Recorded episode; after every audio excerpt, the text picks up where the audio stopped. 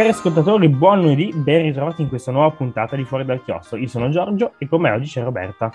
Ciao a tutti! Quest'oggi è lunedì 31 ottobre, quindi per chi si sente molto americano nelle festività è Halloween e proprio per questo abbiamo pensato di portarvi alla scoperta di una mostra e di un argomento un po' misteriosi. Ci stiamo riferendo al folklore e agli spiriti del Giappone che abbiamo recentemente visto in una mostra al Tenò a Milano, in zona Porta Genova, via Vigevano, eh, chiamata Don't Cross the Red Bridge. Sì, tra l'altro dopo gliela spieghiamo, Gio, però ci siamo molto divertiti, quindi consigliamo di andarla a vedere, tanto dura fino al 15 gennaio 2023. Esatto, una mostra molto bella, molto immersiva, ma di cui appunto avremo modo di parlare. Prima di parlare di questa mostra parliamo però dei suoi protagonisti, cioè gli spiriti e eh, le creature del folklore giapponese. Il folklore giapponese che è ricchissimo veramente di creature, spiriti misteriosi, alcuni mm, un pochino più noti nella tradizione anche occidentale o comunque che sono arrivati fino a noi, altri invece di cui ad esempio non avevo mai sentito parlare, ma che sono rivelati molto affascinanti e interessanti.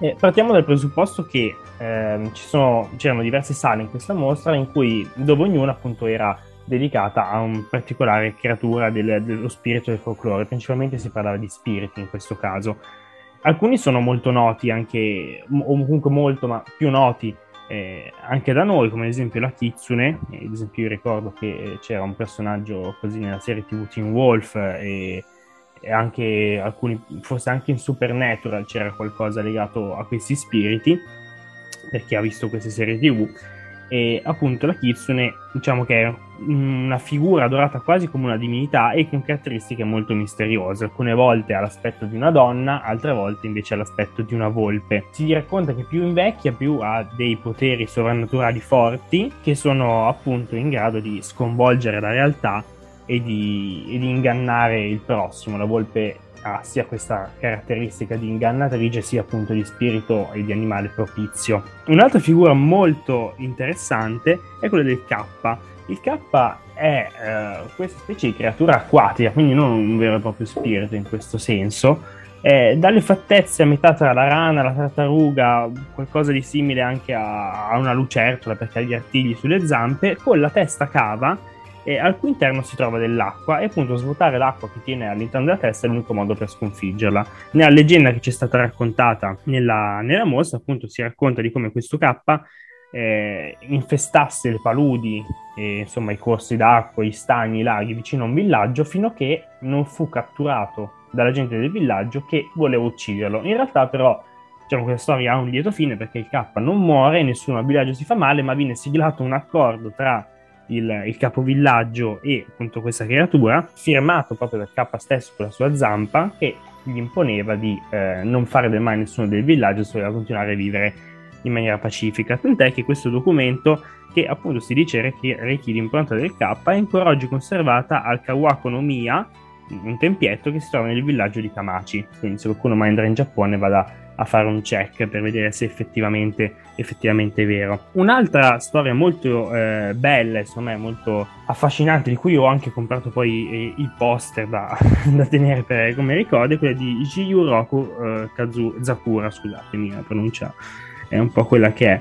Praticamente cosa succede? In una zona del Giappone eh, c'era un vecchissimo ciliegio chiamato appunto Jiyuroku Zakura, che significa ciliegio del sedicesimo giorno. Ogni anno quel ciliegio fioriva al sedicesimo giorno del primo mese del calendario lunare. Perché questo?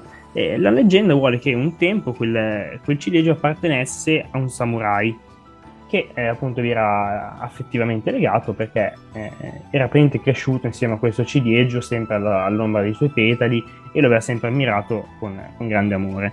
A un certo punto, durante un'estate particolarmente secca, il ciliegio però eh, si seccò, quindi eh, diciamo, perse la sua capacità di produrre frutti e fiori. Il samurai fu profondamente dispiaciuto e quindi per rimediare a questa situazione decise di appunto sacrificare la sua stessa vita facendo Arakiri, che è quel rituale eh, di sacrificio giapponese, attraverso cui appunto eh, ci, si, ci, si, suicida attraverso appunto la, la propria katana, era una pratica usata principalmente dai samurai, e questo samurai, sacrificandosi di fronte al ciliegio, gli dona nuova vita perché praticamente il suo, fantasma il suo fantasma entra all'interno del ciliegio e lo fa rifiorire appunto al sedicesimo giorno del primo mese. Quindi queste sono alcune delle leggende molto belle, alcune sono proprio più di folklore perché raccontano appunto più di spiriti, di, di mostri e creature, altre invece sono eh, anche diciamo un pochino più sentimentali, ehm, eh, affettive o comunque riguardano temi più ampi come quello del sacrificio.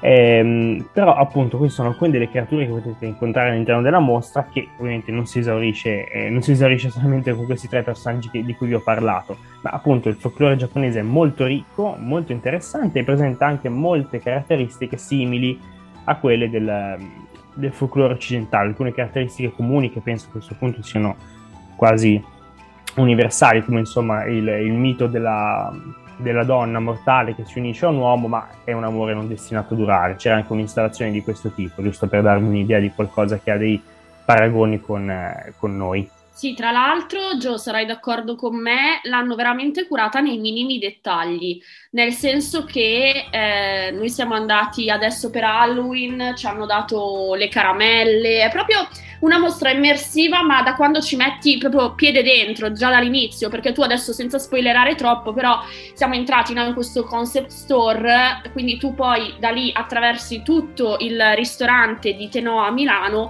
fino a poi entrare a questa, a questa mostra immersiva che abbiamo visto.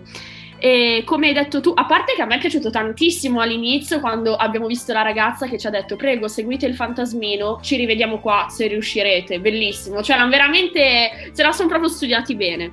E eh, come dicevi tu, questa mostra immersiva eh, parte un po' dai libri di Benjamin Lacombe, no? Si ispira ai suoi libri Storie di fantasmi del Giappone e Spiriti e creature del Giappone e eh, è in collaborazione con l'Ippocampo, tra l'altro vi ricordiamo anche che se siete studenti universitari o eh, avete meno di 25 anni avete ovviamente una riduzione sul biglietto.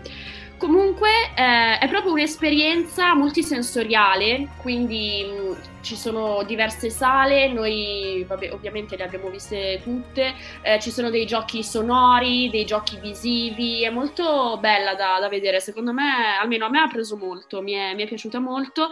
E poi ci sono anche i disegni originali di Lacombe alla fine, che anche quelli da vedere, tantissima roba. Eh, sono quindi 10 stanze a tema.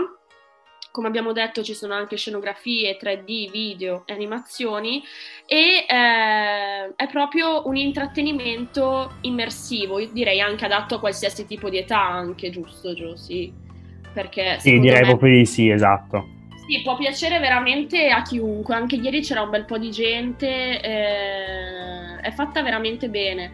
Poi c'è un po' dietro tutto, cioè l'hanno creata sin dall'inizio proprio come quello che volevano riportare, no? Un po' la cosa del mistero che tu entri, non sai bene cosa andrai a fare, ci sono subito i fantasmini. Non vorrei spoilerare troppo, però è, è proprio fatta bene, è curata nei minimi dettagli e come abbiamo detto la trovate eh, a Spazio Tenoa a Milano che è in via Vigevano fino al 15 gennaio 2023. Esatto, come dicevi tu Roberta, molto bello perché inizia da tutto questo senso di mistero, si entra che è buio e poi ti trovi però subito immerso e c'è subito all'inizio il ponte che dà il titolo alla mostra, quindi Don't Cross the Red Bridge, tu in realtà lo devi attraversare per poter arrivare eh, nel, appunto, nel regno di queste creature sovrannaturali, di questi spiriti, ma appunto neanche io voglio spoilerare troppo, questa è l'unica cosa molto carina secondo me da dire è che il titolo della mostra si ritrova subito appena sì. entri. Sì, ma poi la cosa bellissima è che non solo te lo ritrovi subito, ma tu hai questo ingresso dove i fantasmini ti dicono non attraversare quel ponte e invece tu lo devi attraversare esatto, per forza. Quindi già dall'inizio dici oddio cosa mi succede qua dentro. C'è anche tutto uh, uno shop hanno creato anche dedicato no, a questa mostra, come dicevi tu prima, tu hai preso il poster, ci sono vari libri, eh, hanno anche le food box no, per dire, eh, quindi veramente molto bello secondo me. Io ho paura, eh, cioè non, non è che mi dilungo troppo sulla mostra in sé perché non gliela vorrei spoilerare perché ci sono stati dei tratti, tu c'eri, che quasi mi sono spaventata io perché non, non mi aspettavo esatto, sì, sì, alcune cosine. Quindi non, non, gliele, non, gliele, diciamo perché sennò cosa si vanno a vedere, però eh, secondo me la cosa geniale che hanno fatto è che richiama dall'inizio alla fine, cioè abbiamo visto sono anche tutti vestiti a tema, tra l'altro Gio, secondo me la cosa geniale che hanno fatto è stata creare quest'aura di mistero nel momento in cui proprio tu metti il piede in questo concept store di Milano che è Tenoa, che vende eh, insomma cibi piuttosto che souvenir giapponesi, è molto bello anche proprio come negozio effettivamente, poi passi attraverso il ristorante e dopodiché segui la linea che ti porta alla mostra, quindi proprio hanno creato quest'aurea del, intorno al tema principale che tu però respiri già dall'inizio, cioè non è che arrivi lì e dici ah, ok entro sono nella mostra. È proprio tutta una cosa, poi arrivi lì, oltre al biglietto ti danno le caramelle, ti danno il eh, braccialetto per esprimere il desiderio, sono tutti vestiti a tema, quindi veramente entri e dici ok, che cosa sto andando a vedere? E anche lì c'è il mistero effettivamente perché non sai che cosa aspettarti. Almeno io mi ero andata a leggere a grandi linee cosa fosse, ma non avevo visto foto, video, che no, cioè sono venuta proprio a sorpresa. E devo dire che quest'aura di, di mistero intorno gli è, gli è venuta proprio bene. C'è anche solo il fatto di avere un'installazione comunque così grande, perché leggevo che sono 1100 metri quadri. Eh? Sì, sì, è vero, molto e, grande. È molto grande e avere tutto questo spazio all'interno comunque, cioè dopo che tu hai oltrepassato un negozio, un ristorante, secondo me è, veramente geniale, quindi secondo me hanno fatto proprio un bel lavoro sia Tenoa che Ippocampo. Tra l'altro non è la prima che fanno perché eh, all'inizio nel 2022 avevano fatto botteghe di Tokyo. Esatto, quindi se non aveste capito, mostra straconsigliata, soprattutto per chi è amante un po' della cultura giapponese o del mistero del folklore quindi, mh, mm, che riusciamo a fare? Di nuovo, eh, Altenova, Fantasmi e Spiriti del Giappone, Don't Cross the Red Bridge. Allora, la puntata di oggi è terminata con i nostri consigli, con i nostri racconti. Speriamo vi sia piaciuta e speriamo vi incoraggi ad andare a vedere questa mostra. Noi, come al solito, ci troviamo ogni lunedì su VoiceCat, ci potete ascoltare su Spotify e sulle altre piattaforme di streaming. E niente, vi auguriamo un buon proseguimento di settimana e a presto. Ciao a tutti! Ciao, ciao a tutti!